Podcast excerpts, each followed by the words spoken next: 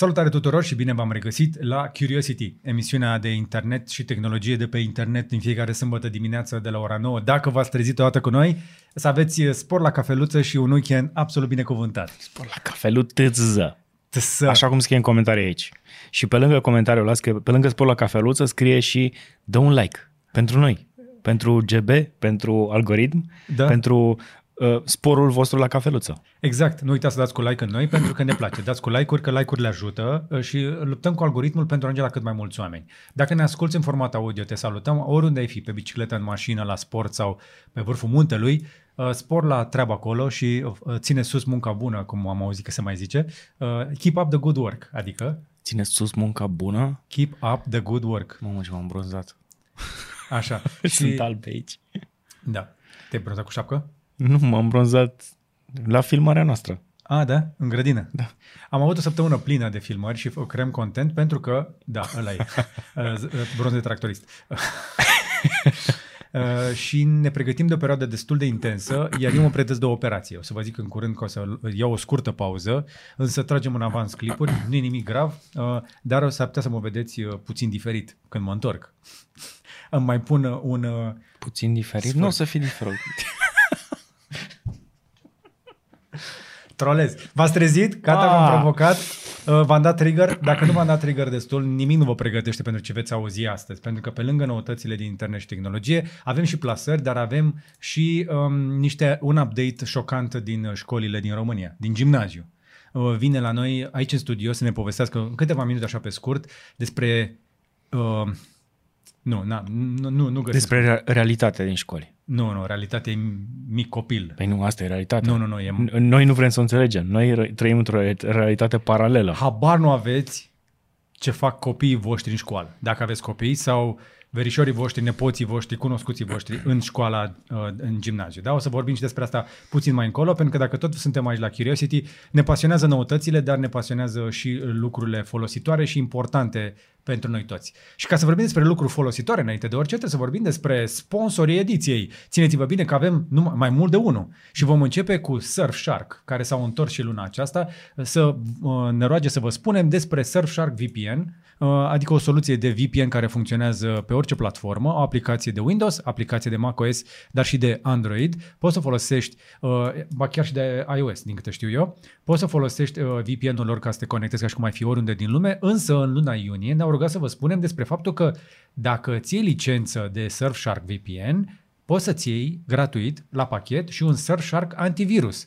Pentru a accesa această ofertă de nerefuzat, folosește linkul din descriere. Nu știu că e de nerefuzat, dacă ai deja antivirus, bravo ție, dar dacă nu ai deja, testează și spune-ne nouă și nouă cum funcționează. Pentru că antivirusul lor, spun ei, este ușor, este rapid și îl poți testa 30 de zile, evident, însă partea cea mai bună este că nici nu vei simți că este acolo în fundal ca să-ți încetinească sistemul. Da? Indiferent câte chestii folosești, va fi acolo să te protejeze de malware, îl oprește și îl șterge, este ușor de setat și uh, are inclusiv componenta asta de limitarea trackerelor, malware-ului și site-urilor de phishing. Așadar, poți să te ascunzi pe internet și poți să te și protejezi de tot felul de atacuri. Folosește uh, linkul din descriere, Surf, uh, care, e, apropo, este un link special, un link magic, este surfshark.deals slash bucnici pentru a primi 3 luni gratuite de la Surfshark VPN, da? plus antivirus, 3 luni de protecție totală și după aceea poți să ai un abonament ieftin și bun. Ieftin, extrem de ieftin. Mai convins. Gata. Gata? Da, mă duc să Perfect. fac. A, Înseamnă că mi-am făcut treaba și Surfshark uh, vor fi mulțumiți și vor reveni și luna viitoare. Asta ne dorim. Exact. Al doilea sponsor al ediției de astăzi este evident magazinul nostru gb.ro, unde unde puteți să vă luați tricouri de genul ăsta cât, cât, cât timp mai avem, dar mai ales să vă luați CryptoDots. Trebuie să insist că prea puțin lume înțelege produsul. Ia să vi-l arătăm. Avem ediție specială Elrond, dar și versiune standard. În perioada asta vă spuneam, trebuie să ai mare grijă unde îți pui seed phrase-ul, pentru că hoții dau spargeri în case după seed phrase-uri. Ori o pitești bine, ori o ascunzi sub formă de plăcuță care nu ia foc, nu o strică apa și așa mai departe, cu punctator și cu ciocanel, te apuci acolo și îți faci seed phrase-ul și îl ții în siguranță. Țineți cripto în siguranță, făți DCA-ul, făți research-ul și țineți cripto în siguranță, pentru că doar tu răspunzi de cripto tău. Mi-a plăcut cum ai inserat first DCA-ul. Da. Dollar cost averaging, adică să adaugi câte un pic, câte un pic. Dar, din nou, tu hotărăști ce faci cu banii tăi, însă ar fi util ca doar tu să ai acces la banii tăi. Exact. Nu și altcineva. Uh, și foarte scurte să vă mai spunem despre al treilea sponsor important al ediției și trebuie să le mulțumim pentru sponsorizarea celor de la kucoin.com un exchange de cripto, ei își spun așa un fel de exchange al poporului, unde poți să găsești, zic ei, poate următorul mare hit. Nu știu în perioada asta câte hituri poți să găsești, dar ei au suportat, spre exemplu, trecerea de la luna la luna clasic mm-hmm. și tot, tot procesul ăsta. Nu sunt eu mare fan luna, nu, nu prea am băgat, uh, nici nu recomand, dar poți să-ți cumperi acolo cripto cu cardul, poți să-ți faci transferuri SEPA uh, și procesul de, um, să zicem, intrare este destul de simplu. Uh, e o platformă ușoară, uh, ușor de înțeles, poți să o folosești în variantă light sau în variantă profesională, vine cu toate tool și are, cred eu că s-ar putea să aibă printre cele mai multe proiecte din piață disponibile acolo. Da? Mai ales uh, um, proiecte noi. Că despre asta e vorba. Sunt orientați mai mult pe proiecte noi, nu? Exact. Exact. Um, este o perioadă în care piața este jos și dacă îți faci DCA-ul, poate să fie și asta un loc de unde să începi, ca apoi, evident, să-ți retragi fondurile într-un lege pe care ți de pe gb.ro, mă gândesc, poate ajută? Da, corect, corect. Dar indiferent ce faci, acolo poți evident să urmărești ce se întâmplă, plus că um, au inclusiv tot felul de soluții în astea de NFT-uri, de earn, despre care vă mai povesti și în alte ocazii. Ai și pentru cei de la KuCoin un link magic în descriere, un link de afiliere prin care noi vom primi uh, o foarte mică porțiune din uh, veniturile de afiliere de pe urma celor care își fac conturi noi. Așadar, dacă nu, ai, dacă nu ești mulțumit cu exchange-ul actual sau vrei să încerci unul nou, poate încerci pe KuCoin. Și cu asta, chiar antrenat, acum ne apucăm de știri? Da, hai. Sunt niște story pe care le-ați văzut probabil și la noi, și la Cavaleria, și la George. Noi le-am dat share frumos pentru că trebuia să le vedeți. După reclama aia foarte drăguță care intra pe story pe Cavaleria, acum a intrat uh, realitatea. Cifrele din acest document sunt uh, cifrele reale despre cum nu funcționează sistemul nostru de educație și cât de, cât de slab pregătiți financiar sunt părinții și copiii care merg la școală, iar cifrele sunt... Uh, Șocante. Vorbesc pentru ele, nu, nu are rost să mai descriu cât. Citește doar prima pagină. Vorbim despre un studiu World Vision pe bunăstarea copiilor din mediul rural și ne bazăm pe informațiile lor pentru că ei chiar se duc în mediul rural, unde ne ducem și noi împreună cu ei și ajutăm să extindă sprijinul pe care îl oferă celor care vor să ajungă la școală prin donațiile voastre, dar uh, uh și prin munca voluntarilor World Vision. Chestia asta m-a deranjat enorm. 31% din copii de la țară declară că niciodată sau doar uneori se simt puternici și sănătoși. Sunt copii. Și o treime din ei spun că niciodată sau doar uneori se simt puternici și sănătoși. Lăsând la o parte celelalte, ok, există oameni care mor de foame, există oameni care nu au internet, care nu au uh, caiete. Copiii ăștia, o treime dintre ei, nu se simt ok, nu sunt sănătoși, nu da. sunt bine unul din 10 nici nu ajunge la școală și nu ne mai surprinde în cazul ăsta analfabetismul funcțional. Și deși pare o problemă a altora, pentru că tu poate în momentul acesta trăiești în oraș, ai internet, te uiți la noi pe un ecran mare, poate îți permiți lucrul ăsta, e, e meritul tău pentru că ai luptat pentru toate lucrurile acestea, trebuie să știi că sunt copii care se chinuie în sărăcie. Mai avem și alte cifre dacă vreți, o să auziți unele dintre ele puțin mai târziu. Nu, nu vom auzi aici să vă deprimăm, avem și știri drăguțe, avem și tehnologie avansată, însă ne facem datoria asta să vă spunem despre lucrurile uh, cu adevărat, uh, cu adevărat dificile. Hai să le mai dăm două, trei cifre din studiu, pe care o să vi lăsăm cu link în descriere ca să îl parcurgeți uh, și să, să vă uimiți singuri. 34% dintre minorii din mediul rural au încercat alcoolul și 43% dintre aceștia consumă alcool cel puțin o dată pe lună. Minori. Minori. Uh-huh. Sub 18 ani. 43% din copiii sub 18 ani beau alcool cel puțin o dată pe lună. Pentru că dacă ar fi, nu știu, nici nu vreau să-mi imaginez ce se află în, în, în spatele acelui cel puțin o dată pe lună. Aproape jumătate din, uh, dintre adolescenți spun că sunt obosiți pentru că fac muncă fizică în loc să meargă la școală și tot așa aproape jumătate, 47%, spun că nu prea le place la școală. Și faptul că nu le place la școală nu este vina lor. Nu știu că știți chestia asta. Nu e vina copiilor că nu le place la școală. Profesorii sunt de vină, școala este de vină. Și familia. Și familia și după aia vine și materia. Exact. Dar, până la urmă copiii se uită la un om vorbesc cu un om, iar dacă el nu reușește să-i uh, motiveze, să-i țină curioși și interesați, ok, Next. Mai sunt o grămadă de cifre. O să vă lăsăm uh, linkul cu acest studiu în, uh, o să-l urcăm și la noi pe site. O să lăsăm în uh, descriere ca să-l puteți vedea dacă ați Uitați-vă ratat acolo story-urile. cât să vă convingeți că atunci când familiile trebuie să facă economie, uh, o vor face pe spinarea copiilor, o să le taie din puținii bani care mai ajung la educație, la haine, la uh, sănătate uh, și efectiv îi vor pune și la muncă ca pe niște sclavi într-o țară europeană din 2022. Și dacă asta nu v-a șocat destul, uh, urmează să vă șochezi de tot. Și din nou, nu asta mi-am propus pentru sâmbătă dimineața, dar dacă sunteți încă aici, țineți-vă bine că așa ceva nu cred că ați mai auzit. Îl invit alături de noi pe Alin Chiriac de la Adfaber să ne spună ce a aflat de la elevii din România. Hei, bine ai venit, Alin! Bine te-am găsit, George, și Am mulțumesc. zis să nu facem pe online, să facem pe viu. Foarte tare. Uh, Hai să, m, nu știu, să le stricăm următoarele câteva minute celor care ne urmăresc cu informații reale din uh, școlile din România. Și am zis eu greșit puțin mai devreme. A, sigur, asta se întâmplă în liceu. Și mai corectat. Așa e. Și noi am fost surprinși pentru că am plecat la drum să discutăm copiilor despre siguranță online, care sunt pericolele, la ce să se aștepte atunci când dau click pe un link nepotrivit. Iar uh, în momentul în care le-am creat un mediu în care ei să se exprime, uh, ei au început să ne povestească realitățile școlii și recunosc că ne-au îngrijorat. Ok. Undeva de pe la clasa 0 până pe la clasa a 3 uh, am văzut că sunt copii foarte mulți lăsați nesupravegheați pe platforme precum TikTok. De pe la clasa a 3 până pe la clasa a 5 încep să-și împărtășească linkuri cu conținut explicit sau cu niște orori găsite pe internet, accidente. Uh, O fetiță de 3 ani ne spunea că a primit pe WhatsApp de la colegi din grup un om decapitat Uh-huh. și n-a putut să îl evite, a apăsat click, s-a deschis, l-a urmărit și avea un sentiment ciudat uh, povestindu-ne acest lucru. Iar undeva de pe la clasa a șasea, deja copiii au început să practice sub formă de provocare ceea ce au văzut în acel conținut uh, explicit.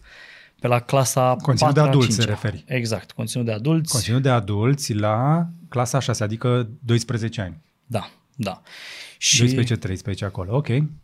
Și uh, mi-amintesc că chiar uh, venea după noi o doamnă profesoară pe sală când plecam și ne ruga să venim și la ea la clasă, pentru că nu de mult, uh, acum două săptămâni în excursie, elevi de clasa a șasea și băieți și fete au venit cu o provocare în uh, excursie, cu un pet de bere, cu o sticlă de whisky și cu prezervative și fete și băieți ca să îndeplinească acele provocări pe care și le-au dat și le-au luat de pe internet.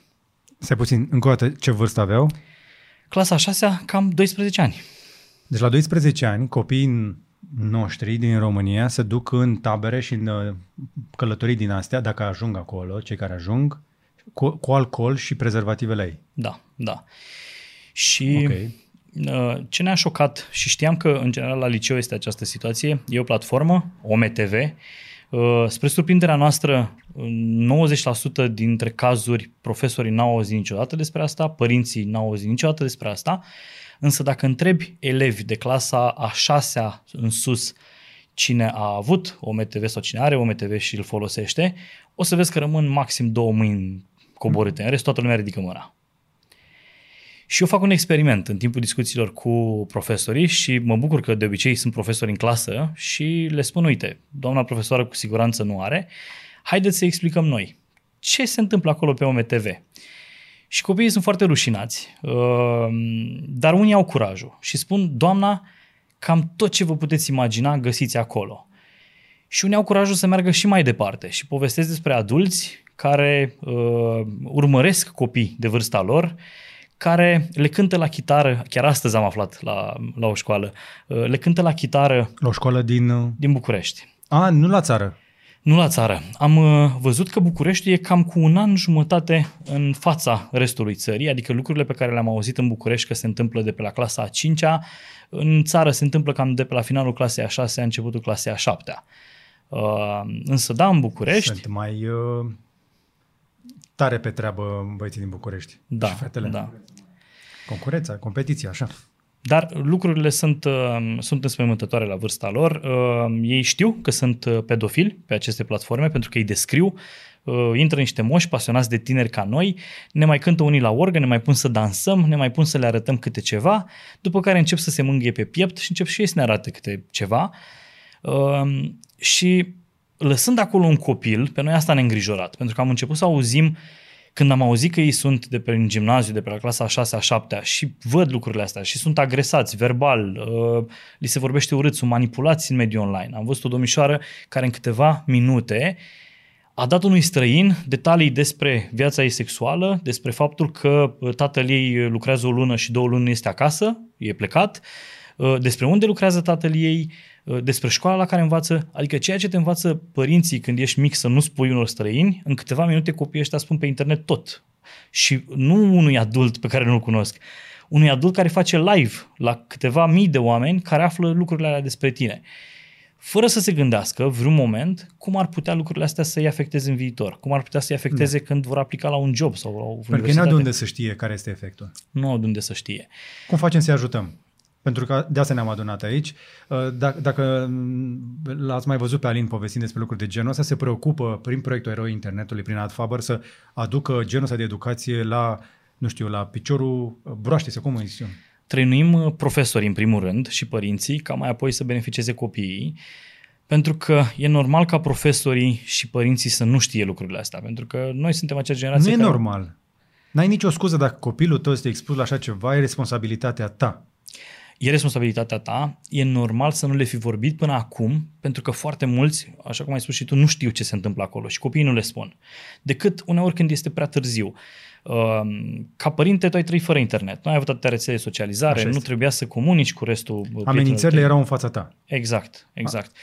Însă nu e o scuză, exact cum ai spus, să nu înveți. Nu e o scuză ca profesor să nu știi ce fac elevii tăi, pentru că, iată, ești la prin surprindere când vin în excursie și fac lucruri pe care tu nu le-ai gândit nici măcar în liceu, poate. Separat de intrarea asta, Alin mi-a spus chestii chiar mai hardcore de atât și nu, nu este normal.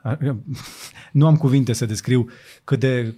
Sunt șocante chestiile astea și ar trebui să ne le asumăm pentru că uh, depinde și de noi să le rezolvăm. Așadar, dacă te uiți la chestia asta și vrei să faci ceva, primul pas cred că ar să stai de vorbă cu copiii din familia ta alergită, din familia ta, din familia ta alergită uh, și să vorbești cu cei de la școală și să facem cumva să ajungă informația la cât mai mulți oameni. Cum mai putem ajuta?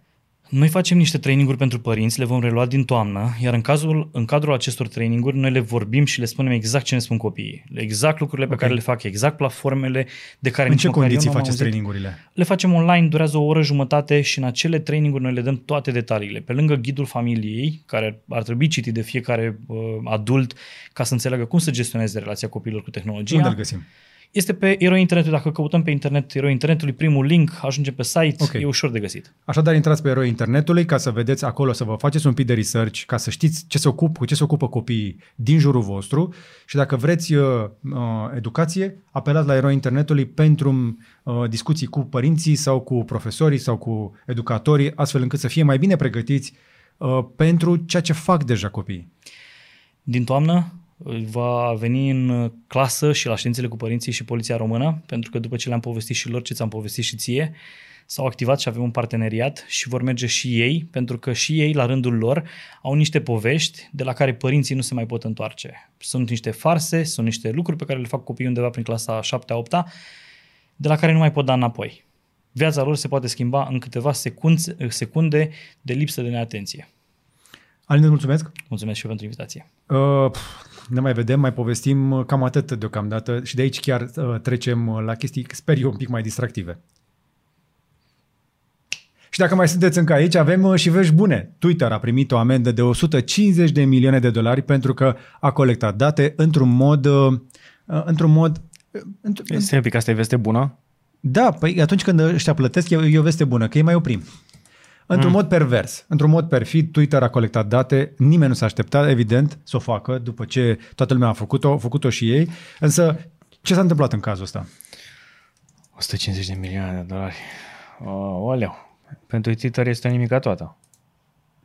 Păi, deci... hai să vă spunem așa. Ce de la Twitter au colectat adresele de e-mail și numerele de telefon pentru a face uh, advertising targetat. Și chestia asta a venit ca o consecință a faptului că regulatorul federal, practic autoritatea din uh, Federal Trade Commission și Departamentul de Justiție din Statele Unite au chemat în judecată Twitter și Twitter a acceptat să plătească faptul că înseamnă că a recunoscut fapta și da. de pe urma acestei fapte 140 de milioane de utilizatori au fost afectați pentru că numerele lor de telefon și adresele de e-mail au fost folosite pentru publicitate fără acordul lor. Pe de fără acordul lor. Dar tu știi că chestia asta era scrisă într-o formă un pic mai greu de înțeles în termenii și condiții? Uh-huh. Atunci când îți faci contul de Twitter, a fost updatat acum vreo patru ani, mi se pare, iar termenii și condițiile includeau o frază, trebuie să o găsesc, dar o să o găsesc și o să o pun în, în descriere mai jos, pentru că chiar specificau că pot fi um, înstrăinate către alte agenții de third party în scopuri pentru îmbunătățirea platformei. Chestia asta înseamnă, clar, adică pot să le vând ca să fac bani, ca să-mi cresc produsul, să-l fac mai mișto. Exact. Cam asta înseamnă. Acum, Twitter e mic copil pe lângă uh, Facebook, care în 2019 a primit pentru o speță similară o amendă de 5 miliarde, dar și Uber, după ce a pierdut datele acelea, acel uh, dump masiv de date din 2016. Lucru care nu m-ar surprinde să se întâmple și în cazul altor companii care pierd datele clienților și care ajung pe uh, mâna unora și altora care le folosesc apoi pentru a face publicitate targetată. Toată lumea o să uh, vândă până la urmă datele și regula rămâne aceeași și chestia asta confirmă din nou că dacă e, folosești un produs gratuit, tu ești produsul, în cazul de față. Da, însă chiar și așa, chiar dacă ne împăcăm cu ideea că noi suntem produs, ar trebui să uh, comentăm și să ne cerem drepturile atunci când ni se ia nu doar degetul, ci mâna întreagă. Noi avem într-adevăr un avantaj major, legea um, Uniunii GDPR-ul. Europene, GDPR-ul, care ne protejează de lucruri de genul ăsta și le poate forța mâna companiilor să șteargă datele noastre și să uite practic de noi. Hai să mergem la cea mai importantă achiziție a săptămânii, uh, o tranzacție de numai 61 de miliarde de dolari, suficient cât să facem toată România plină cu autostrăzi de patru ori, dacă să faceți o idee.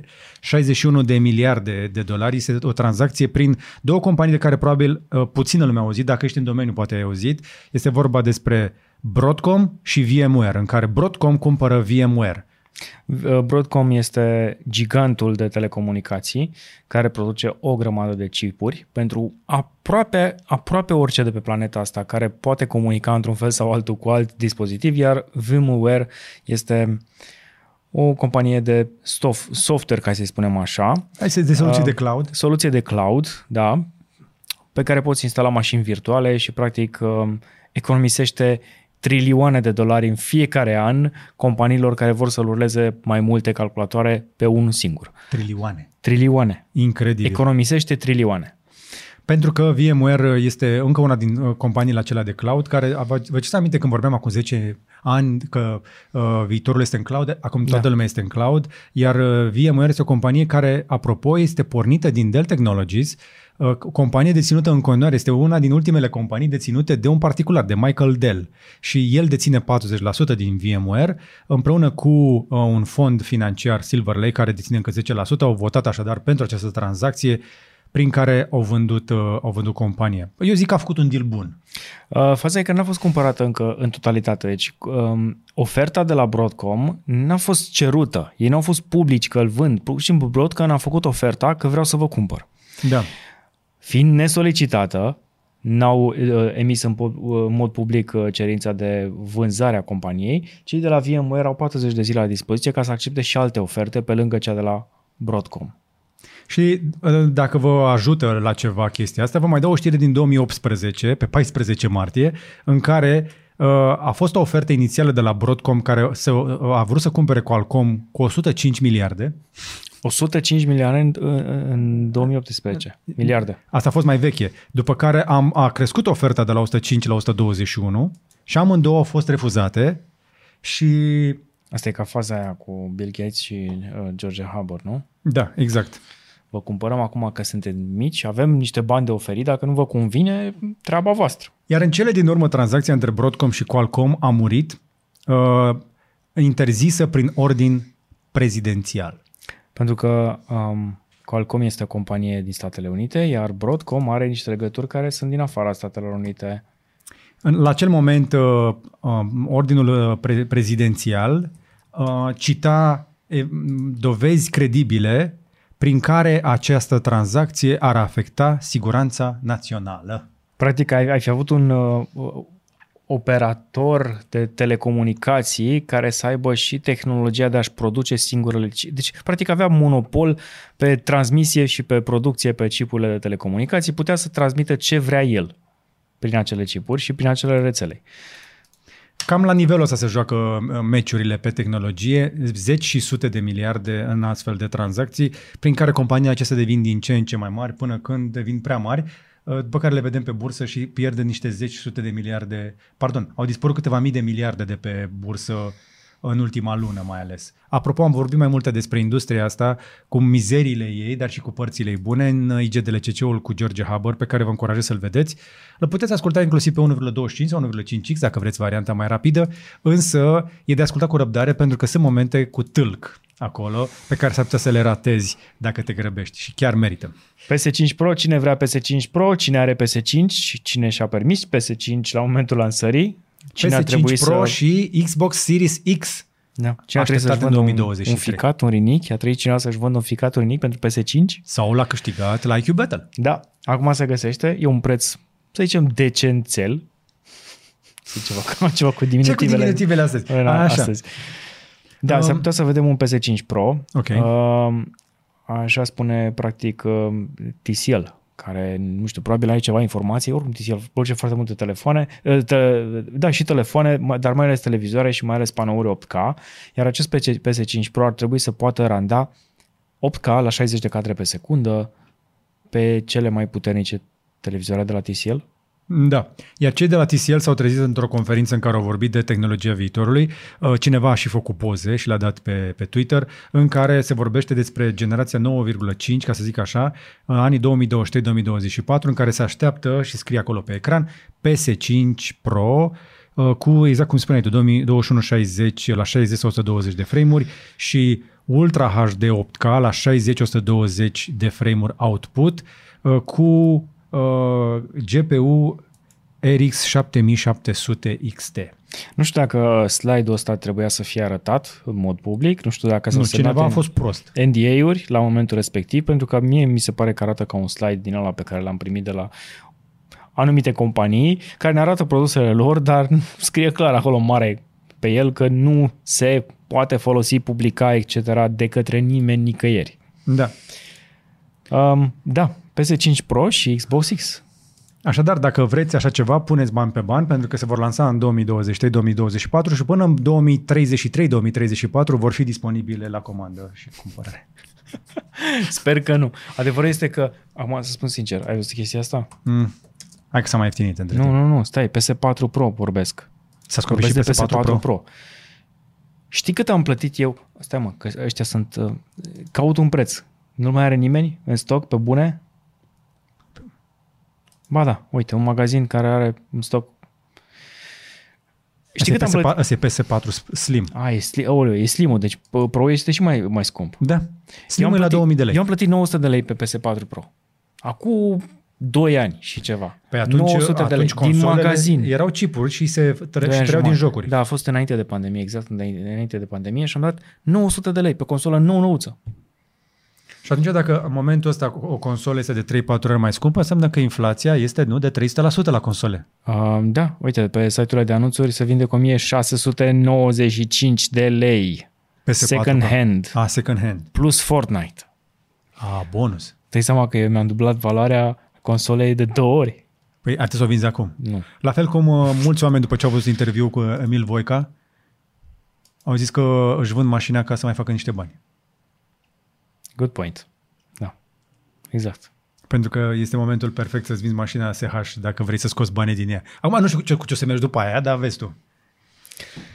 Ai, când n-ai cu ce să mergi, sunt numai șapte uh, aplicații de transport în București, care s-au extins deja și în orașele mari din, din țară. Deci încă ai încă cu ne ce. permitem să mergem pe patru roți, Radu, și vom face chestia asta până când cineva ne va interzice sau vom rămâne fără toți banii. Hai să vorbim despre Samsung Galaxy S23 și S24, pentru că de, dacă data trecută am avut iPhone 14, de ce să nu avem două Galaxy-uri în această ediție care încă nici nu au fost lansate? Bine, problema nu sunt telefoanele, ci um, procesorul Exynos de la Samsung, care se pare că nu e gata. Nu e gata? De ce nu e gata? Și nu, nu este suficient de competitiv față de alternativa cu Qualcomm care se vinde în Statele Unite și așa că Galaxy, uh, pardon, Samsung a decis ca toate Galaxy-urile pe viitor, presupunem că a decis ca toate Galaxy-urile pe viitor să aibă doar procesoare de la Qualcomm, mă refer la cele de top. Cel puțin până în top. 2025, când se anunță că vor intra și ei pe un Galaxy exclusiv chipset. Așadar, Samsung se întoarce la uh, chipurile făcute în casă, ca să zic așa, plus că au, au fabrica lor, au inginerii lor, ar putea să facă lucrul ăsta, da. Da. însă lucrează cu un furnizor local din Corea pentru așa ceva. Așa cum am povestit și în clipul de pe Cavaleria, care n-a fost extrem de concis, dar scopul meu a fost să ridic niște întrebări, nu să răspund la niște întrebări, ci să- doar să le ridic, să vă fac pe voi să vi le puneți și să nu vă mai mirați atunci când apar uh, produse care nu sunt finalizate, nu sunt finite, le așteptăm și nu mai ajung niciodată pe piață. Ăsta a fost scopul și ca exemplu am dat desigur consola de la consola. Mini PC-ul pe care l-a, îl, nici nu l-a lansat. Vezi? Îmi este greu să vorbesc de un produs care nu există, decât în câteva poze și un clip A, de un cel de minut. la Microsoft. Exact. Dar dacă Acest vă, pro- dacă vă interesează context, uh, pur și simplu în vara asta Samsung o să arunce o mie de oameni la problema asta, ca până în 2025 să aibă propriul lor procesor. Mie mi se pare că s-au trezit târziu, dar dacă ambițiile lor este să bată siliconul de la Apple, good luck with that, abia așteptăm să vedem competiție acolo. Da, dar vezi că uităm o chestie. Samsung are deja monopol fantastic pe display-urile de telefon, Da? de laptopuri, Da? de televizoare Da? și pe memorii. Așa și? Are Ce ajută monopol. chestia asta dacă nu au Nu-i creierul? ajută- nu-i ajută Cea mai neapărat. scumpă piesă nu mai e ecranul, este procesorul, iar Snapdragon 8 Îi Plus ajută Gen banii. 1 este imbatabil în Îi momentul ăsta. ajută banii și resursele suficiente și N-aș partea băga mâna în de, de, foc. de construcție, de, de tehnologie, o au, e suficient de bună. Nu trebuie, trebuie să ducă să ia niște patente mai ca lumea de la ARM. Nu o să le dea nimeni uh, Ba da, acces la las pe toată bani. puterea unui procesor de genul ăsta. Uite, mă, Îs- no- sunt no- pe faceți-vă un bu- bookmark la ediția de astăzi și să vedem peste un an, doi dacă am sau nu dreptate. Samsung nu se va apropia mai devreme de 5 ani de Snapdragon și de siliconul de la Apple. Dar Nu au are deja cum. un Exynos pe Ex- care l-ai avut în buzunar și l-ai folosit multă vreme. Nu trebuie decât să-l Vor îmbunătățească. îngropa Nu, divizia Exynos pentru că nu-i ce trebuie. nu, nu trebuie decât să le îmbunătățească. Vor păstra layout-ul, că procesoarele nu se schimbă de la an la an. Le Mhm. trebuie 20-30 de ani să se schimbe. Ok. Arhitectura e tot cam pe acolo. Trebuie rafinată. În 2015, cei de la Samsung au făcut uh, pasul de la Snapdragon 810 către Exynos pe Galaxy S6, dacă vă Da, amintiți deci au atunci. șapte ani abia. Și a ieșit scandal și nici până astăzi Exynos nu a dat lecții nimănui. Au cei șapte ani de acasă. Vorba lui Hagi. Bine, Dacă vedem. Exynos talent, atunci nu demonstra tuturor. Poftim? E o, o memă mai veche. Da, am înțeles. M-aș Cred. bucura foarte tare ca celor de la Samsung să le iasă, pentru că, din nou, e nevoie de mai multă competiție. Pe de altă parte, uh, chipuri diferite va însemna în cele din urmă și software diferit. Mi-e teamă mm. de o uh, balcanizare a te- telefonelor mobile. Dacă să ne aduce telefoane mai bune și software-ul o să meargă mai bine, Doamne ajută toată lumea. Apropo, Bixby s-a îmbunătățit mult în ultima vreme. Mult mai bun decât era. Bixby e mult mai bun. Păi da, că ia pe urmele lui Google și nu al lui Siri, pentru că procesarea o face în mare parte în cloud și nu în telefon, așa cum promite Apple, de exemplu, să fie mai sigur. Dar, dacă vrei dictare, Da. Hmm. A, Google Siri rupe normă. wins. Nu, nu, nu. Nu, Siri. nu, nu, Google. Ba nu, Siri. Challenge. Nu avem challenge pentru că nu are un iPhone la el. Nu acum. nu acum. Bine, hai să facem chestia asta, hai să facem într-un clip. Uite, Da? am, am, am un macOS aici. Hai să facem într-un clip. Vom face un clip așadar în care vom testa care din uh, asistenții vocali Bixby, uh, Google Assistant uh, sau Siri Și punem și Alexa și punem și un asistent de mașină de Alexa. spălat. și punem și pe Cortana dacă e nevoie. Punem pe toată lumea. Exact. Așa, să vedem cine uh, transformă limba română mai bine în text. Sunteți curioși să vedeți chestia asta? Spuneți-ne mai jos la comentarii. Și dacă acel comentariu în care ne-a spus da, vrem acest uh, challenge, va ajunge la 5678 de like-uri, se face! Nu facem call din action. Call to action de ăștia de 12, de 12 ani. Dar nu fac asta de 12 ani, eu fac de mai multă vreme. Radu. Nu, nu facem call to de action 15. de, Asta este call to action de 15. call to action de ăștia de 12 ani. Hai cam un las pe aia de 15 ani că se mai deștepți. 12. Vin din urmă, 12. Îi- Îi apreciez, dar nu trebuie să mai promită Right. nave spațiale. Hai, să- dacă tot ne-am apucat noi acum să vorbim despre challenge-uri, hai să vorbim despre Apple, uh, care, ce să vezi? Zi tu. Hmm. Se mută. Își a luat hăinuțele și se duce în altă parte, nu neapărat în China. iPad-urile se mută din China cu fabrica, cum ar veni. Practic, producția pentru produsele uh, iPad se mută din China pentru prima dată de când sunt făcute. Știm cu toții, Foxconn este uh, fabrica de casă pentru chestii high-end, de, de, înaltă, de înaltă calitate. Da. Nu le-a ieșit foarte bine cu ultimul iPad Air, tro- Po- care po- troznea poate- în clipul nostru. Poate n-a la fost minutul vina 5, lor și 6, pur și 7, simplu i-au nu mai știu grăbit cineva să-l facă mai repede, că trebuie să vândă Mhm. multe bucăți. cât. Ok. Um, dacă vă mai aduceți aminte, am menționat într-una din zile mai anterioare că și căștile vor fi produse în, în uh, Vietnam Da. um, și se pare că și producția de iPad-uri se mută Tot spre Vietnam. tot spre Vietnam, pentru că, bineînțeles, uh, Vietnamul e prietenă cu Statele Unite Păi este ca un fel de, de ceva vreme. un fel de al 53 la stat. Exact. Și au mutat, au început cu diviziile um, care, nu sunt, care sunt în, în primul rând profitabile, pentru că căștile sunt foarte profitabile și iPad-urile care nu știu cât de profitabile sunt, dar iar sunt tot acolo, sunt sub iPhone. Da. Și cred că ăsta nu este doar un test. Da.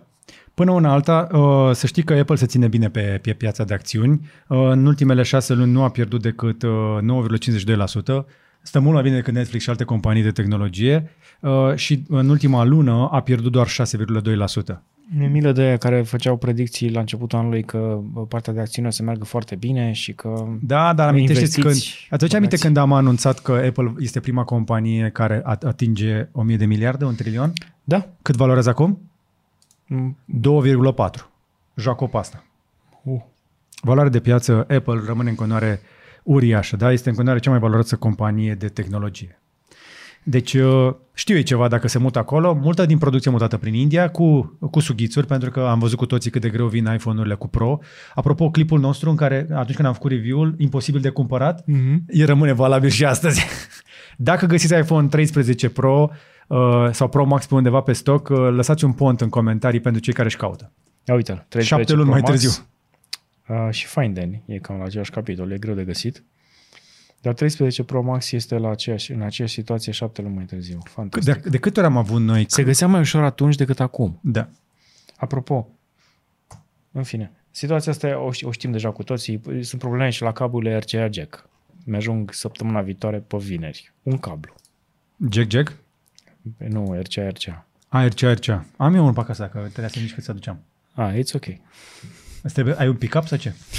Nu, vreau să testez, uh, am luat uh, fiul la micuț, vreau să văd diferența între sunetul pe USB și A, pe RCA. pe RCA mai multe Ok. căști. E, și dacă vă ajută la ceva, avem niște știri despre Xbox care pornește uh, luna Pride uh, cu un controller uh, cu un design nou și drăguț și simpatic, cu multe culori și liniuțe colorate. Mi se pare foarte tare. E drăguț. Da. Da. Uh, Adevărul e că uh, eu și la consolă mi-am luat co- controlere non-standard, doar cu, pe culori. Da? Da, la un moment dat aveam unul auriu, acum am, am unul alba, alt și unul albastru și mă Aș. bate Ariana cu Kitana și cu Milina, de, de, efectiv nu le suport pe fetele la două. Eu am unul negru care e la PlayStation și unul gri care e la PC. Așa s-a nimerit. Apropo, uh, am început să mă joc uh, jocul acela care promite să fie lansat de undeva din 2012. Au promis băieții aia în 2012 că fac un joc foarte mișto și o să lanseze. Uh, Snake? Nu, ăla a murit în 2012. Ah, Star Citizen. ok. Și e bun? Hai de capul meu. Are niște baguri, are niște mici probleme, nu se înțelege cu uh, nucleele de eficiență de la Core i5 versiunea generația 12-a. Dar, doamne, iartă-mă, cum arată jocul ăla? Și faptul că poți să faci absolut orice când vrei tu în jocul ăla e genial. Dați și mie un joc să mă joc. Star Citizen. Star Citizen. Bine, mă apuc. Hai să vorbim despre următorul device la care ne uităm uh, gură cască, pentru că unora dintre noi ne plac telefoanele care se împăturesc, nu sub formă de sarma, E și al meu pe acolo pe undeva. Da. Uh, urmează să vedem și tot auzim leak deja, semn că stă să vină uh, un Galaxy Z Fold 4. Că s-ar putea să scoată Z-ul din nume, s-ar putea să fie doar Fold Dar 4. au scos în anumite țări. În anumite țări a fost scos, dar Lituania putea- mi se pare a fost da, prima s-ar oară. putea și la noi să fie, să fie lipsă Z. Exact. O să avem un Fold 4 și un uh, Flip 4. Apropo, Flip 4 se vinde foarte bine. În continuare, mi se pare fascinant. Flip, Cred Cred că- telefon foarte bun în continuare. Au mizat pe, pe chestia de nostalgie. Da, Toți am avut la un moment dat un Motorola probabil care era pliabil evident. sau un Nokia și Pe scurt, uh, hai să vă zicem că se va îmbunătăți camera, o să aibă o cameră de nivel flagship, practic o să vină camerele de pe Galaxy S, pardon, Note uh, Mm. 22. mm. A, deci o să fie un mic improvement față de generația anterioară. plus un Snapdragon 8 plus Gen 1 ca să ai putere maximă, deși n-am simțit în nicio secundă că pe Fold 3 aș avea vreo problemă de sacadare sau de întârziere. Plus Uh, o baterie de 4400 de mAh cu suport pentru 25 de W fast charging. Păi, nu e nimic nou acolo. Da. Ok. Dar uh, pe mine m-ar mai interesa ceva, pentru că, uh, iată, în sfârșit vom avea un ecran de 7,6 inch AMOLED cu QXGA+, adică un ecran cu rezoluție mare, dar mai ales 120 de Hz rată de refresh pe un ecran suficient de lat pe față. Păi avem deja. Vreau mai lat. Ah, Un pic mai lat de atât. Ăla, cred că e ecranul mare, George. Ăla e 6,2 pe față. Nu, Radu, external ăla e de screen. 8. Nu. Greșesc? External screen se zvonește a fi un 6,2 inch HD Plus AMOLED cu 120 de Hz. Oh, HD+. Deci da, da, e ok. rămâne, rămâne tot la 7,6 inch, e același panou. E același sandwich. Adevărul că ecranul ăla pliabil este deja foarte bun. Bă, Recunosc, da. Da, e un ecran pliabil foarte bun. Ala de pe exterior mă interesează să fie îmbunătățit. 6,2 inch. Acum întrebarea este dacă sunt 6,2 inch pe un ecran atât sau pe un ecran atât. Da, good point. Aș Care prefera să fie ecranul mai de lat. față nu prea îl folosesc. Eu, tu nici atât. Ba da, îl folosești pe față uneori, Da. când sunt în mișcare, Mai te- rar. cu o singură mână vrei să-l folosești așa. Și apropo, ca să-l poți folosi cu stânga, trebuie să-ți registrezi degetul ăsta la senzorul de, am- la, la, la, ăsta de amprentă, știi?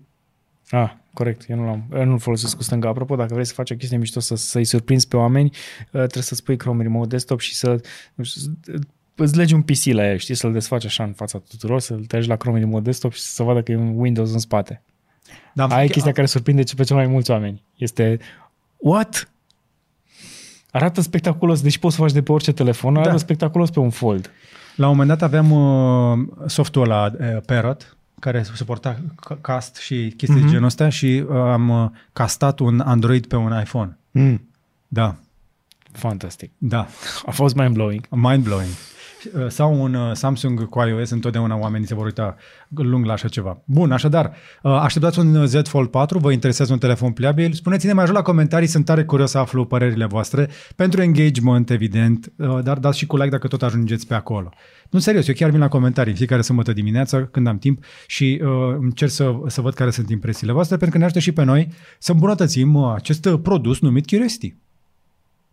I-ai spus produs. Păi dai un produs, pentru că îl punem pe raft în fiecare sâmbătă dimineață proaspăt, cald, este Trebuie ca să o le mai brioșă. spunem, ar trebui să le mai spunem celor care se uită consumatori. Toți consumăm câte ceva. Consumăm Așa aer, este. consumăm timp, Carne, pâine. carne, pâi, pâine, da, varză, Prăjituri. varză, brânză, rânză, ouă. Sony spune că telefonul va distruge DSLR-ul în 3 ani de zile. Wow, nimeni nu s-a aștepta. Adevărul este că mă joc cu Xperia e Pro, Da, să știi că îl vrea Sony înapoi. Îți mai stea un pic el la mine pe masă și mă joc cu el de câteva zile. Am făcut toate update-urile, mi-am pus aplicații pe el, are mufă jack, mi-ascult căștile alea de înaltă Ah, fidelitate. Fără să mai conectezi mega Dongle-uri. multe cabluri. Ah, deci are și un amplificator suficient de bun pentru Exact. căștile alea. Are un DAC bun. Deci ab- abia acum după ultimele update-uri, că am spus uh, chestia asta în Curiosity, abia acum după ultimele update-uri de soft, Xperia e Pro este un super flagship. Mhm. Este un mega super flagship, este un amiral de adevăratele. Ok. Uh, și afirmația asta că va omorâ DSLR-urile este bo... nu, nu e. E departe pentru că nu camera este importantă și am înțeles lucrul ăsta, ci software-ul din spatele ei care știe să facă niște lucruri magice chiar și cu o chestie atât de mică. Mică, mică, exact. Exact. o vezi cu ochiul liber.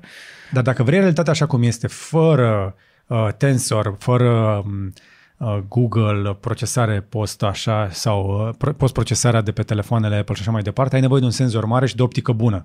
Iar asta nu poți obține pe Da. un telefon. Senzor mare avem și... Cred că avem și pe camerele de SLR de acum 15 ani. Avem niște senzori foarte mari, dar Da. puțin inutili. Pentru că nu știau să proceseze imaginea respectivă, să, să, să o îmbunătățească, să o aducă pe, De pe avem format Photoshop. digital. De avem Photoshop. Exact. Hai Exact. să vorbim despre niște laptopuri uh, titanice, pentru că urmează să vă spunem despre laptopuri noi de la MSI, care țineți-vă bine, vor avea... Apropo și Huawei vine cu niște laptopuri noi în curând. Știi? Da. Niște chestii foarte interesante. Laptop cu tastatură mecanică, cred că asta e pentru Radu, dar în niciun caz la birou. A, nu, mersi. Nu mai vreau să car ceva imens. Acest uh, laptop uh, rezidă aici de jumătate de an. Noua serie MSI uh, Titan uh, va avea așadar procesoare cu HX și tastatură mecanică pentru gameri înrăiți. Din păcate pe un ecran ultra lat din câte văd eu, dar insuficient de înalt. Dar cred că o să meargă ok dacă stai suficient de aproape de el. O să te uite așa, să te joci uite așa. Da, formatul clasic, 17 da. sau 15 inch, dar măcar au rezoluție 4K, pa chiar și display-uri OLED și frecvența de la 120 la 240 de Hz, iar lucrul ăsta îmi place foarte mult. Ar Ver- versiunile mai... se vor numi MSI Titan GT77 și Raider G67 uh, în configurație G67 cu HX și G77 HX. Uh, procesoare i9 și i7 din generația 12 și plăci grafice până la RTX 3080 Ti cu 16 GB de GDDR6. 3080 Ti? Pe un laptop. Pe un laptop. Mm-hmm. Ecrane, evident, 4K uh, uh, pe 7,3 inch, costă 20 de Hz. Am zis-o. Am zis deja. Am zis eu primul. You eu am zis it, primul. You called it. Dar uh, vom avea și 15,6 inch OLED QHD, nu 4K, cu 240 de Hz. Din nou, mega cool și uh, ambele vin sub 3200 de dolari. Dar ce mi se pare mie interesant, uh, 4 sloturi de memorie, poți să pui 128 de giga și 4 sloturi de M2 de stocare.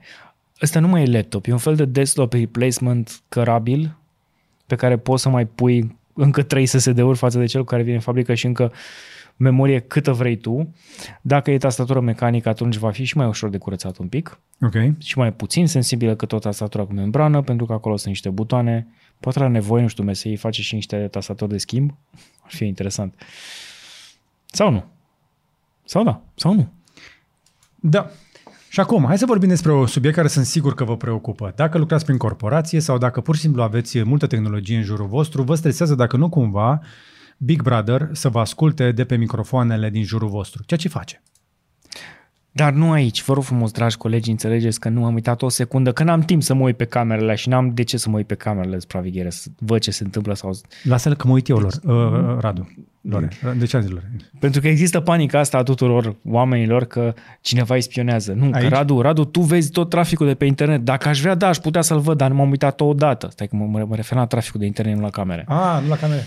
Da, da bine, acum uh, îți trebuie într-adevăr o viață dublă și o, o mică problemă psihică să-ți faci un pineapple, să stai să urmărești ce fac oamenii pe internet. Exact. Lasă oamenii să se uite la porn în liniște. Uh, pe noi ne interesează cum ne protejăm de Big Brother care vrea exact. să ne exact. bage chestii pe gât. Și atunci, hai să vedem dacă, tehno- dacă credem cu adevărat că AI-ul da, și Big Brother ne ascultă ca să ne, ne învețe obiceiurile și să ne vândă chestii, hai să vedem dacă ne poate ajuta acest NVC. NVC, adică Neural Voice Camouflage. Ce este asta, Radu?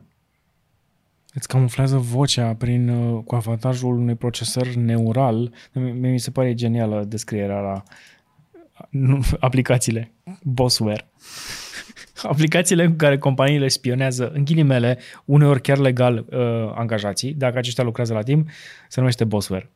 Apropo de Bossware, eu am un amic care este șef într-o companie mare, Mm. Nu pot să spun de care, dar e mare mm-hmm. și îmi spunea că stai puțin că nu poți să plec de la calculator. Bă, lasă și tu că ești șef acolo. Bă, nu înțelegi dacă nu mișc mouse, nu știu fac nu știu ce chestie aici, își dă seama bossul că am plecat de da, lângă sunt scură. o grămadă de soluții pentru chestia asta.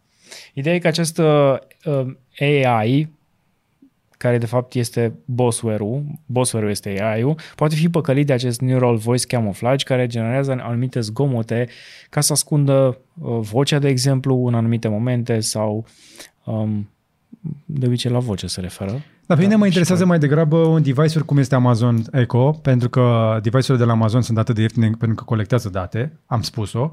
Nu cred că există alt motiv pentru care Amazon ar vinde atât de ieftin în boxele alea, dacă nu ar face bani de pe urmă. Uh... Am desfăcut una, apropo, una de generație nouă. Doamne, cât de frumos e gândită înăuntru, făcută frumos, da. elegant, cu șuruburi lucioase. E perfectă din punct de vedere design.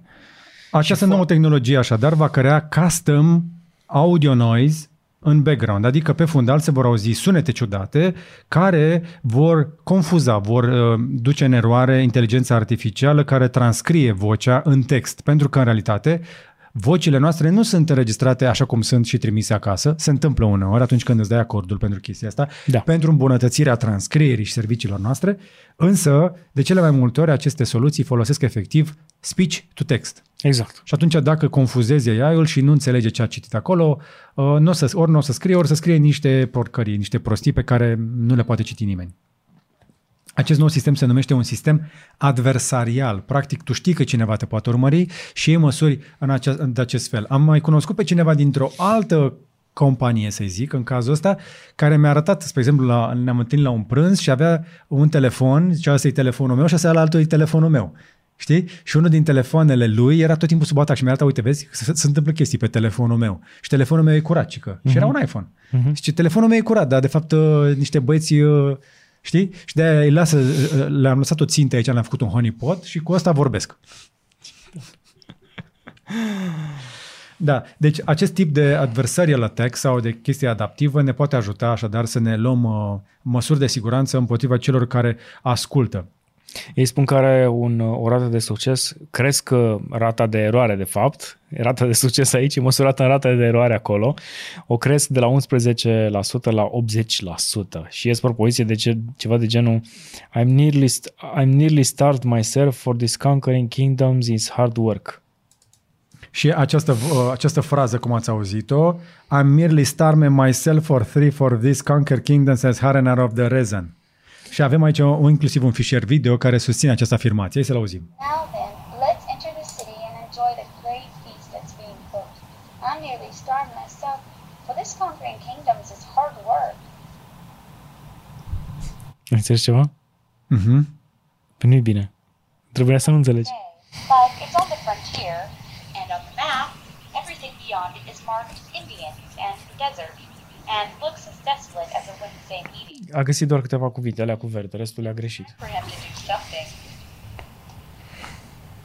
Ok, deci practic dă peste cap acest sistem, nu îl broiază cu totul, efectiv îi dă niște informație proastă cât să îl țină ocupat uh, și ei spun că duc uh, așadar uh, rata de eroare a sistemelor de speech to text de la 11,3% la 80,2%.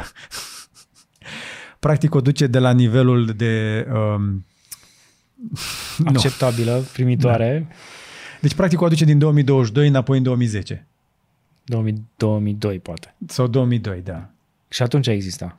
Exact, exista și atunci, da. Doar că acum știm și noi că există și începem să ne protejăm, inclusiv de aceste sisteme care ciulesc urechea la treaba noastră. Ai văzut serialul ăla de pe Netflix cu copiii care are legătură cu știrea asta? Sau are legătură... îți- Băi, nu, mi-am lăsat timp că vreau să văd sezonul 4. Uh, Mai stai atunci până pe 1 iulie ca să apară și a doua parte, a doua jumătate.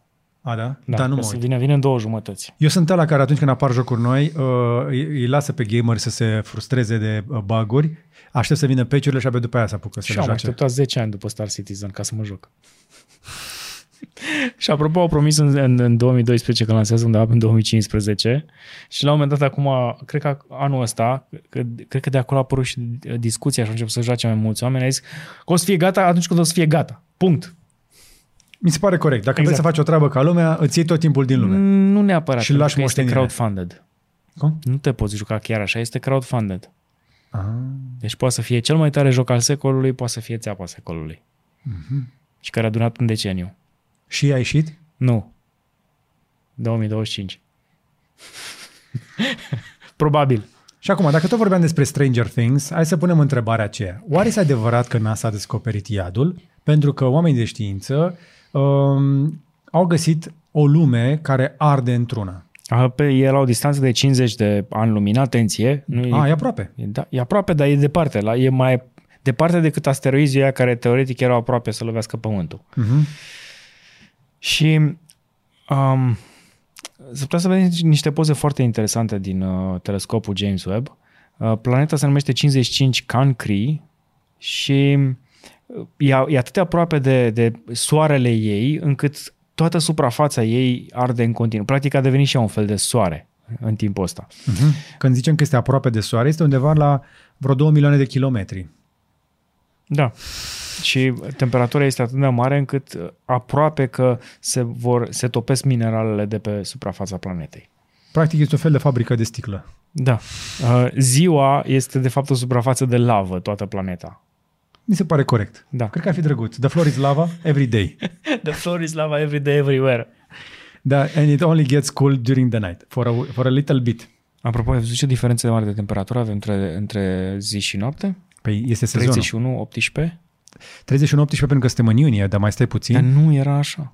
Ba da, Ok. este așa, însă Da. diferența uh, este și mai frapantă acolo unde ai vegetație. Da. Pentru că da, am avut da. un pic de ploaie în ultimele zile. 14-36. Exact. În, la, la, la amiază poți să sar de 30 de grade și uh, seara, odată ce a pus soarele, temperatura co- se prăbușește pentru că avem vegetație, evident, uh, nu mai ai suprafețe care să fie acumulată uh, căldură. În oraș, însă, betoanele țin cald până târziu și vara asta vom vedea temperaturi.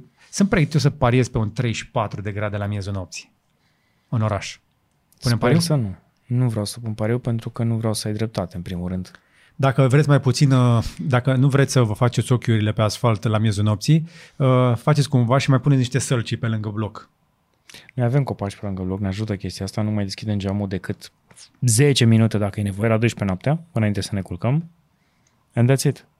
Puneți sălcii pe lângă blocuri să crească repede ca să aducă umbră, pentru că acolo unde ai un copac, factura la răcire este mai mică.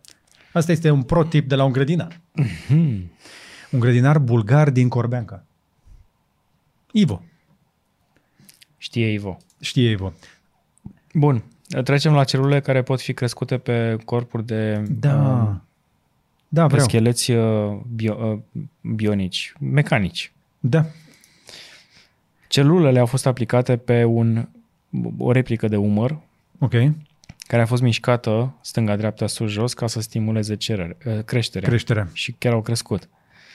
Deci băieții ăștia au reușit să pună celule vii, mă opresc aici, că deja știm ce film uh, reevaluăm în momentul ăsta, Nu, nu, nu, e ok. Poți să zici. um, toate filmele care conțin un schelet metalic și uh, celule active, biologice. Problema care care, pot este forma că un noi corp putem să uman. ne imaginăm roboți, putem să construim o mulțime de roboți, ce ne este foarte greu să producem în acest moment este țesut viu. Da. țesut care să înlocuim probleme de sănătate de pe instalația asta numită om, care e foarte complicată și are piese imposibil de schimbat, pentru că nu poți să le iei de pe raft.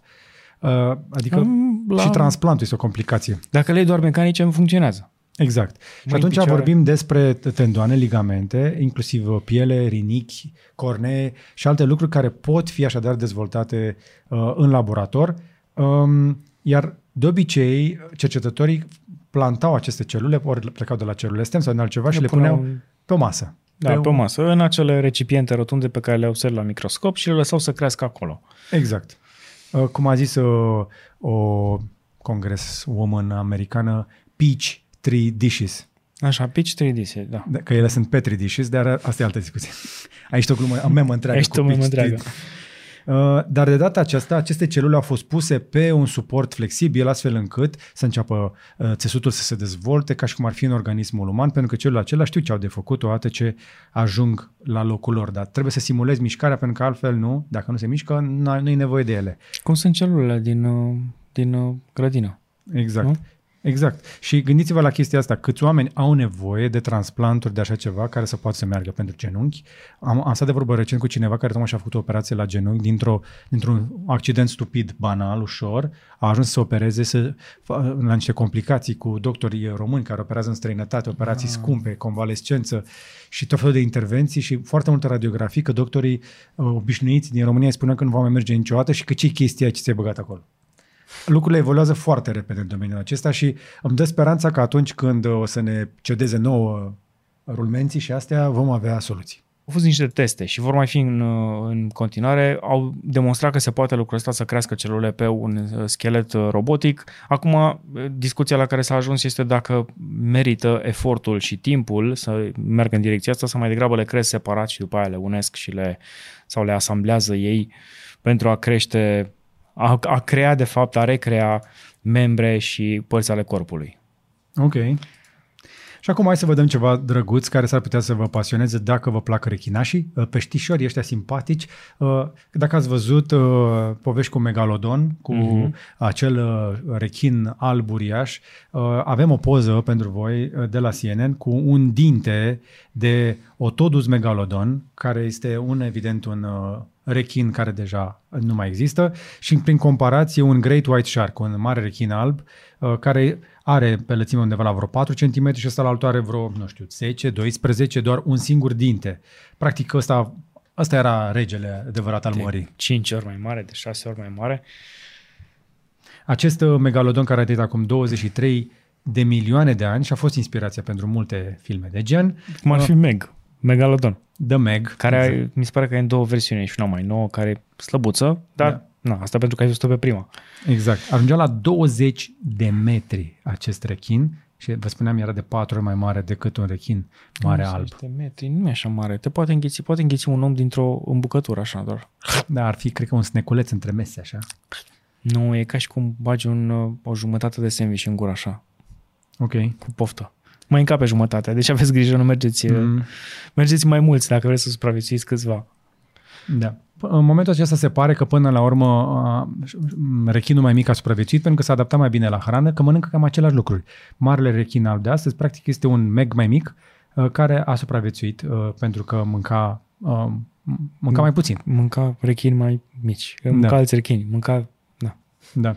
Uite, spre exemplu, am ascultat despre, recent o teorie despre cum, uh, despre dispariția mamuților albi, despre care cercetătorii spun că noi i-am fi vânat pe toți până la extinție și se pare că ar fi fost chiar atât de mulți încât era imposibil să-i vânăm noi pe toți. Probabil să fi fost vreun meteorit până la urmă sau un, o treabă de felul ăsta. Dar asta cam, cam e explicație foarte bună pentru uh, dispariția multor animale mari, pentru că ele mănâncă de obicei mai rar, Ok? conservă mai multă energie, uh, grăsime, etc., etc., iar cei care mănâncă mai, mai, mai des, cum ar fi, de exemplu, furnicile sau uh, gâzele sau o grămadă de alte organisme foarte mici, sunt forțate să se adapteze pentru că, la un moment dat, azi mâine nu mai găsesc mâncare acolo. Și trebuie Da. să se mute și să caute altceva, eventual. Uh, și un sfat, dacă mergeți la mare, uh, când mai mergeți pe plajă, uitați-vă pe plajă dacă nu cumva vă pică mână un dinte de astfel de specie dispărută, pentru că sunt șanse mari ca un astfel, acești dinți supraviețuiesc, sunt foarte, foarte rezistenți uh, și sunt oameni care au găsit așa ceva pe plajă. Și prin uh, datare cu uh, tot felul de izotopi uh, s-a descoperit că dinții aceia au peste 20-25 de milioane de ani vechime de când au fost în gura unui adevărat rechin. Da. Carbon. Carbon. Datarea cu carbon a rămas, cred că, singura metodă. E murdară, dar, uh, Cu izotopi. Merge. da. Foarte rapid o să vă spunem despre Audi RS3, uh, care este un fel de GTI cu patru uși. Am putea să spunem chestia asta? Cuiva îi plac audiurile. Cum? Cuiva îi plac audiurile. Mie îmi plac. Ah, uh, tu vorbești despre... da, vorbesc da. De, de Vlad. Da, uh, Vlad Ilovan, care este co- colaboratorul nostru la Curiosity, care este pasionat de Audi și care uh, ne-a binecuvântat cu această știre foarte scurtă despre un Audi RS3 pozat într-un drift mod. Practic uh, este un fel de, hai să zicem, un Golf R uh, și uh, a făcut un timp destul de bun pe Nürburgring de 7 minute 40 secunde și 8 zecimi. Arată bine în poze. Îmi place RS3. Pretty. Pretty, da. Pretty green. Uh, RS3 va fi disponibil din vară începând de la 60.000 de dolari. Și să și mă gândesc, oare ce mașină compactă de 60.000 de dolari poate să mai ai zilele astea cu 350 de cai și... Nu știu, nu știu, nu știu, întreb și eu. Bine. Bun. Avem, Uh, și- avem foarte știrea și scurt. oficială despre Volvo că va folosi Unreal, Unreal Engine ca să creeze grafica din mașinile sale și pentru chestia asta zic thank you, abia aștept să văd cum arată pentru că ai văzut cum arată Unreal Engine-ul combinat Dar știi cu de unde a venit știrea recunoașterea facială? Da, Uh, de la Timi. de la Timi, da. Uh, îl salutăm pe Timi Ghiurău, care este Chief Innovation Officer la uh, Volvo și ne mai trimite din când în câte o știre faină de genul ăsta și ne-a povestit el inclu- inclusiv atunci din interviu mm-hmm. că lucrează la așa ceva. El este inclusiv amic cu cei de la Unreal uh, și uh, folosesc tehnologia aceasta pentru a gândi mașinile viitorului. Așadar, se folosește Unreal Engine de la Epic doar pentru a face, uh, cum să zic, grafică fotorealistă în mașini electrice. Mi se pare cool. Că mi se pare, până acum, în afară de Tesla, nu mai are nimeni partea de software și de uh, imagine atât de bine dezvoltată încât să arate asemănător cu un telefon, deși e un pic lentuță în comparație cu un telefon. Dacă bagă Unreal Engine mai- nu pe mai. Volvo, Au reparat au și reparat browser și acum. chestia aia? Nu mai e atât de lent? Nu mai, acum se Că deschide. browser era problema și Nu mai e mi se pare că lent. Spotify. Acum merge. Față de alte mașini pe care le știm cu toții și când apeși pe ecran, aștepți o secundă până când ia comanda, deși este un touchscreen în spate și Da. tehnologia avem suficientă. Deci Evident. o să avem o experiență de mașină premium, că ma, cred că cam aia mai rămăsese. Cred că de aia și, și mulți uh, oameni își cumpărau uh, uh, dispozitive after party, adică ecrane și cu amplificatoare after party, doar ca să aibă un Android care chiar merge ca lumea. After, After party? third After party. market. After market. After party. After party. Third market. After party. Ei, mă Hai că e gândesc bine. că la ce mă gândesc. A, prin- Din parteneriatul acesta cu cei care fac Fortnite uh, și Volvo, adică cei de la Epic, uh, urmează să vedem așadar un fel de human-machine interface. Uh, Practic, uh, vei putea mai interacționa bune. cu mașina mai frumos. Animații mai bune, mult mai bune și poate puțin regândite pentru o mașină. Da, dar suficient de puține cât să nu stai cu ochii numai în ecran și să fii atent la drum. Mm, Da, așa pare ecranul ăsta de aici, de pe centrul, de, de doar la drum o să vrei să te uiți. Evident. La cât de mulți bani a făcut așadar din jocuri, uh, Epic încearcă acum să uite d- din nou la partea asta de automotive și nu este singura companie de acest calibru care se uită către zona de auto pe care încearcă să o disrupă, ca să zicem așa. Mai avem Android Automotive OS, mai avem QNX-ul de la BlackBerry, care nu știu, încă mai există? Habar n-am. Uh, ca și tehnologie, dar nu, nu mai folosește lumea. Mai avem la CarPlay-ul, care cu siguranță va sta la baza motorului Apple Car Mhm. um, și alte tentative, inclusiv Nvidia, da, um, care s-au jucat cu chestiile astea. Uh, Nvidia care deocamdată se mulțumește să livreze hardware pentru aceste sisteme. Apropo de jocuri, ați văzut chestia asta? Nu? Nu? ce e asta? Um, Conservatorismul franțuzesc. Așa? Academia franceză a banat cuvintele engleze ca e-sports și streaming. Ok. Și cu ce le pot înlocui? Uh, Guver, gu, guvernul nu le mai poate folosi în mod oficial. Toată lumea le poate folosi, guvernul nu. Deci dacă vrei să, în relație cu autoritățile din Franța, Exact. nu poți să vorbești despre e-sport și streaming. Exact. Dar nu interzic industriile, Nu. ci doar folosirea cuvintelor englezești. Exact. Și atunci cum ar trebui să le spună în franceză? Uh, Sporturi electronice De sport și electronic? distribuire online. Distribution? Ia să sunt curios. Hai să, hai să vedem cum zice în franceză, că un pic de franceză mai știm. Hai să vedem cum ar trebui să zic în Franța dacă vreau să stau de vorbă cu ei. Le sport electronic. Sportul electronic. Nu poți să-i spui e-sports. Cum să scoți, mă, două cuvinte atât de noi și de importante pentru toată lumea, în general? Stai, din mă, că nu e așa. vocabular?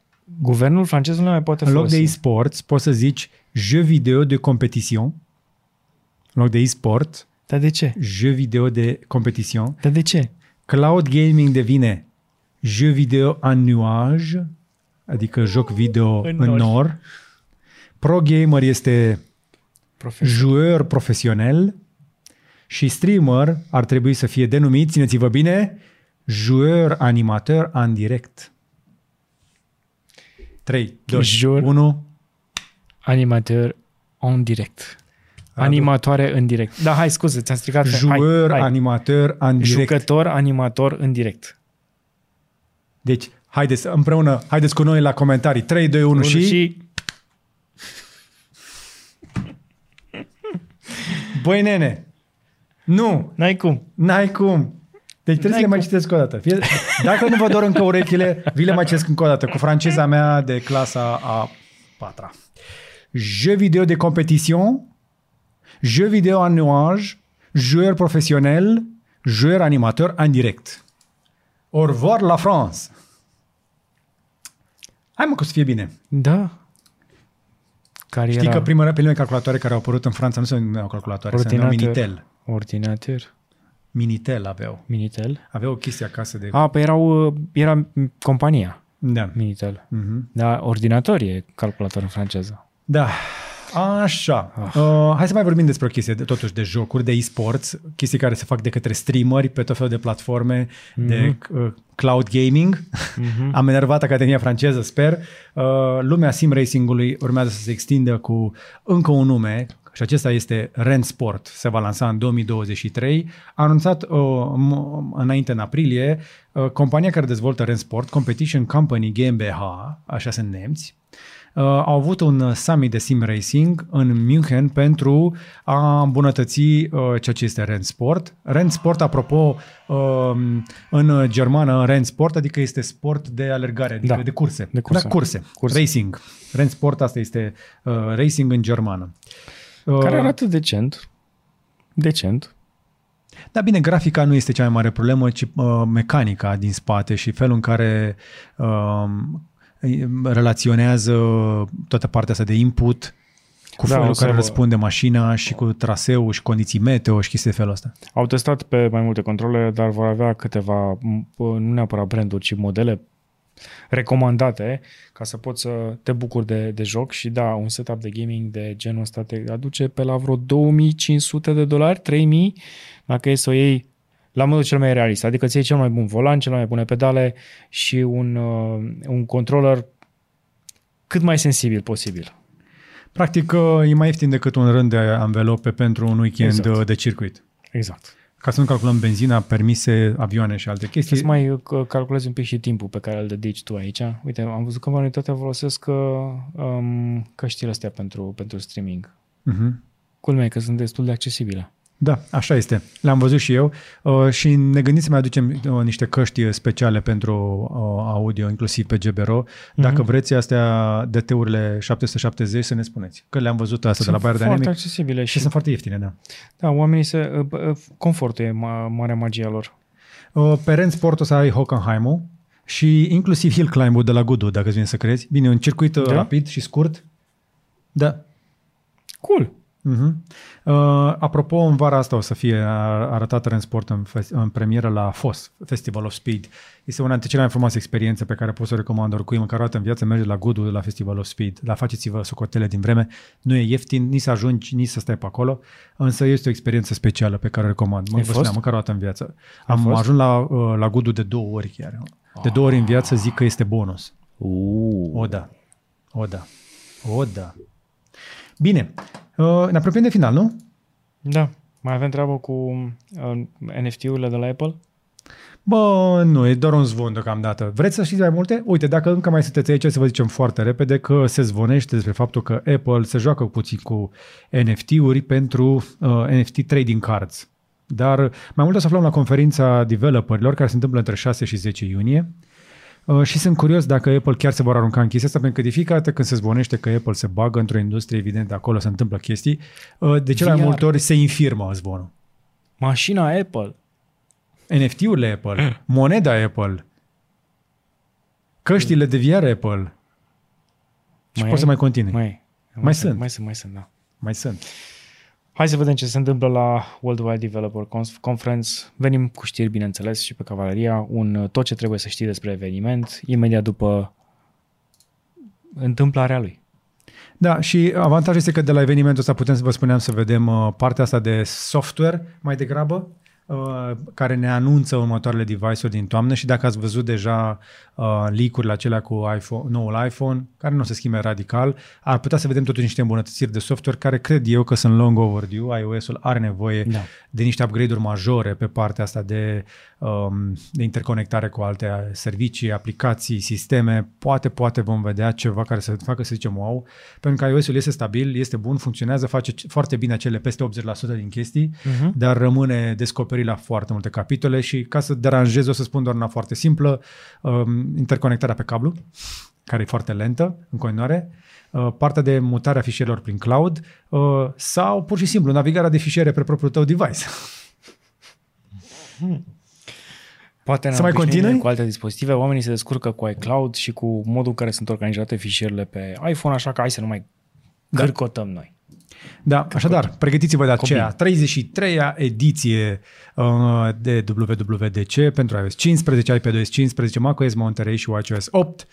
Abia așteptăm să le vedem și Radu o să revină, evident, cu update-uri pentru fiecare dintre ele. Și cu asta am ajuns la final. Trebuie doar să vă reamintesc la final, ca de obicei. Să aruncați o privire pe la sponsorii noștri, aveți linkuri în descriere pentru fiecare dintre ei.